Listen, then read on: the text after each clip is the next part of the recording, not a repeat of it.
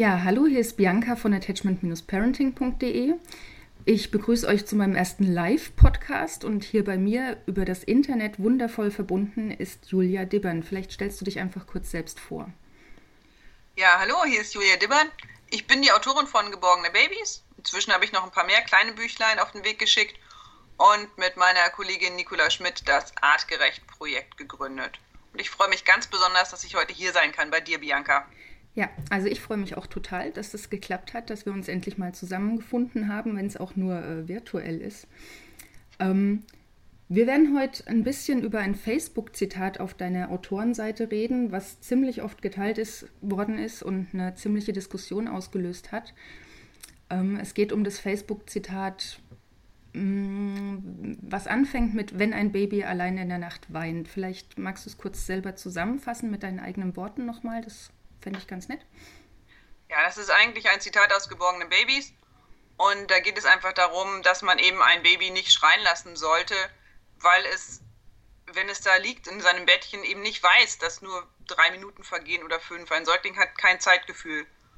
Und für ihn bedeutet das einfach, dass er verlassen ist. Und dass sozusagen, wenn man uns jetzt mal in den Dschungel zurückpackt, denn wir haben uns ja zwar in der Außenwelt weiter bewegt, aber genetisch sind wir ja noch Dschungeltiere mhm. sozusagen. Mhm dann würde das bedeuten, dass er da einfach wirklich allein und verlassen ist und dem Fressen preisgegeben ist. Und das weiß er instinktiv. Und deswegen sollte man ihn nicht schreien lassen. Weil er dann, wenn er dann doch einschläft, eben nicht etwa verstanden hat, hey, super, Mama und Papa möchten jetzt mal Ruhe haben.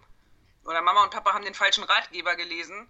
Sondern weil er einfach wirklich Angst hat. Und wenn er einschläft, dann ist er einfach nur schlicht und ergreifend erschöpft. Okay. Ähm, meine Meinung dazu kennst du. Jetzt gab es ja ziemlich viele Diskussionen ähm, auf der Facebook-Seite, wo dann auch Sachen gekommen sind, wie die brauchen das für die Lungenentwicklung oder keine Ahnung, irgendjemand hat sich auch an dem Wort Todesangst, dass das Kind ausstehen muss, aufgerieben und kam aber auch relativ viel Positives, was dann in die Richtung ging, man muss mehr auf seine Intuition und sein Bauchgefühl hören. Und ähm, die Babys, wenn sie weinen, entwickeln sie halt Bindungsängste und Verlassensängste. Magst du vielleicht, was ist denn deine Meinung da dazu? Was, was kannst du uns denn dazu noch so sagen? Ja, das waren ja jetzt eigentlich schon drei Punkte. ähm, erstmal ist das mit der, mit der Lunge natürlich sehr niedlich, dass Schreien angeblich die Lunge stärken sollte. Also die meisten Menschen, die sich irgendwie ein bisschen damit beschäftigen, wissen, wo diese Mehr herkommt. Die kommt aus dem Dritten Reich, als propagiert wurde, dass man Babys alleine schreien lassen sollte und zwar gezielt einfach ähm, mit dem Ziel, dass man möglichst harte Menschen dadurch heranzieht und möglichst leicht lenkbare, harte Soldaten erzeugt. Mhm. Also schon damals wusste man, dass das bestimmte Auswirkungen hat. Und inzwischen gibt es einfach unglaublich viel Forschung dazu. Ich, wenn man sich zum Beispiel mal die Zeitschrift für, für, Moment, ich muss das ablesen, das ist so kompliziert der Name. Zeitschrift für Psychotraumatologie und psychologische Medizin. Oh je, okay. Zu Gemüte führt. Da gibt es artikelweise drüber, über Entstehung von Bindungsstörungen, alles Mögliche. Und wirklich auch seitenweise Quellen, Zitate, Studien dazu, dass eben dieses Schreienlassen mehr oder weniger große Schäden natürlich hervorruft. Hm. Man muss da auch immer ein bisschen differenzieren. Also schreien lassen ist ja nicht gleich schreien lassen. Das finde ich auch mal wirklich ganz hübsch. Also die Argumentation, ja, aber wenn ich in der Dusche bin und das vielleicht nicht gleich höre, dann muss der Säugling ja auch schreien. Und deswegen kann ich ihn ja auch gleich abends schreien lassen. Ja. Also das ist so ungefähr wie, falls ich es mal nicht rechtzeitig schaffe einzukaufen, dann muss der Säugling ja auch Hunger haben. Ja. Und deswegen kann ich ihn ja jetzt gleich präventiv mal verhungern lassen. Also das passt für mich nicht so richtig. Ich weiß deinen zweiten Punkt nicht mehr. Ähm, mein zweiter Punkt war Intuition und Bauchgefühl, auf die man wieder mehr hören sollte. Ja, das habe ich ganz viel geschrieben in meinem Buch Geborene Babys. Da habe ich viel von der wilden Urmutter in mir geschrieben. Und ich empfinde das für mich auch immer noch tatsächlich genauso. Und viele andere empfinden es auch. Und wir müssen dabei eben auch sehen, dass ähm, unser Bauchgefühl auch von unseren Erfahrungen geprägt wird und von dem geprägt wird, was unsere Gesellschaft vorgibt. Und das ist bei uns an ganz vielen Stellen eben schon ein bisschen schräg durch unsere Vergangenheit über Generationen hinweg. Und deswegen ist es so wichtig, dass wir uns einfach eine Umgebung suchen, die uns unterstützt und die uns hält und trägt. Und wenn wir sie nicht direkt in der Familie finden, dann müssen wir einfach zusehen, dass wir Freunde finden, die uns in unserer Richtung, die wir mit dem Baby und mit den Kindern gehen wollen, unterstützen. Das finde ich ganz wichtig. Ja. Also meine Erfahrung zeigt auch, dass ähm, ein unterstützendes Umfeld absolut wichtig ist, weil im normalen Umfeld wird man dann einfach sehr oft als Übermutter dargestellt. Wie ist denn da deine Erfahrung? Also das Wort Übermutter fällt natürlich ganz besonders gerne. Dabei ist es ja nun wirklich nicht übermutterig, wenn man auf das Weinen seines eigenen Babys reagiert.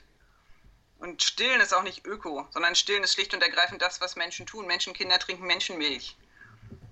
Also es ist nicht, nicht irgendwie besonders alternativ, wenn man die Biologie seines Kindes achtet, sondern es ist schlicht das, was unserer Spezies als Mensch entspricht. Es ist das, was uns artgerecht ist. Und insofern kann ich da irgendwie inzwischen nur noch müde lächeln, wenn jemand sagt Übermutter. Mein Gott, jedem seine Meinung.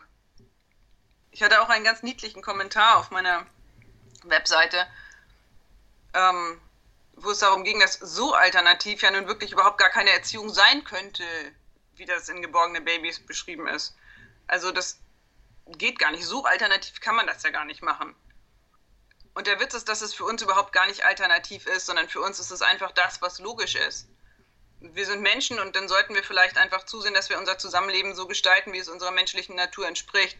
Nicht so, wie es irgendwie in den letzten 100 Jahren, 200 Jahren, 500 Jahren sich so langsam entwickelt hat, dass es einfach alles sehr industrialisiert worden ist. Und da kann ich auch eigentlich nur mit der Schulter zucken und kann sagen, dass die Wissenschaft genau dem nämlich völlig zustimmt. Wir wissen aus der Forschung ja, dass Mutter und Kind sehr eng aufeinander abgestimmt sind. Also beispielsweise sind die Cortisol-Level bei Mutter und Kind relativ gleich und im Normalzustand. Nun ist es so, wenn man, gibt es jetzt eine neue Studie, das heißt so neu, ich glaube von 2011 ist sie, wenn man ein, ein Baby schreien lässt, dann ist es erst so, dass beide unglaublich unter Stress sind, Mutter und Kind. Und das ist ja eigentlich auch der Zustand, den die Natur vorhergesehen hat, ähm, den die Natur sich wünscht, sozusagen. Und das ist ja auch der Zustand, mh, mm, den die Natur einfach so erzeugt hat, damit die Mutter eben reagiert auf das Kind, wenn mhm. sie selbst unter Stress kommt durch das Weinen. Und dann ist es aber so, hat man jetzt rausgefunden, dass nachdem das Baby aufgehört hat zu weinen, tatsächlich die Cortisolwerte bei dem Baby noch hoch bleiben. Und bei der Mutter fallen sie aber ab, weil das Baby keine Notsignale mehr sendet, sozusagen, weil sich ja die äußere Situation beruhigt hat. Und dadurch gehen Mutter und Kind sozusagen auseinander in ihrer Empfindung. Mhm. Und die Mutter ist nicht mehr so empfänglich hinterher für die Notsignale ihres Kindes, weil sie eben nicht mehr aufeinander eingestimmt sind. Und das fand ich zum Beispiel auch ganz spannend. Und da gibt es ganz, ganz, ganz viele Studien, in diese, die in diese Richtung zeigen. Und ich finde, das muss man einfach nicht machen. Also man kann ja einfach auf sein Kind eingehen. Es ist angenehmer für alle Seiten, es ist freundlicher für alle Seiten und man bricht sich ja nichts ab damit. Ja, das stimmt. Ja, und deswegen kann ich halt echt immer nur wieder sagen, sucht euch irgendwie ein unterstützendes Umfeld. Das ist sowas von essentiell. Damit ihr nicht das Gefühl habt, ihr seid da völlig allein auf weiter Flur mit diesen Empfindungen, sondern damit ihr einfach Leute habt, mit denen ihr das teilen könnt. Ja, für den Zweck wäre es ja echt schön, wenn es so wie Stillgruppen auch Attachment Parenting Gruppen gäbe. Ja, gibt es ja auch immer mehr. Also, und das ist einer der Gründe, warum zum Beispiel Nicola Schmidt und ich das Artgerecht-Projekt, artgerecht-projekt.de, ähm, jetzt wirklich sehr forcieren, weil wir diese Notwendigkeit erkannt haben, dass die Menschen so Unterstützung brauchen an dieser Stelle und dass es, dass es einfach so gut tut, wenn man als junge Eltern oder auch als schon ein bisschen geübtere Eltern wirklich Rückhalt hat in einer Gruppe von Menschen, mit denen man sich darüber offen austauschen kann. Und da haben wir wirklich auch regen Zulauf und denken, dass das noch richtig was Feines werden kann.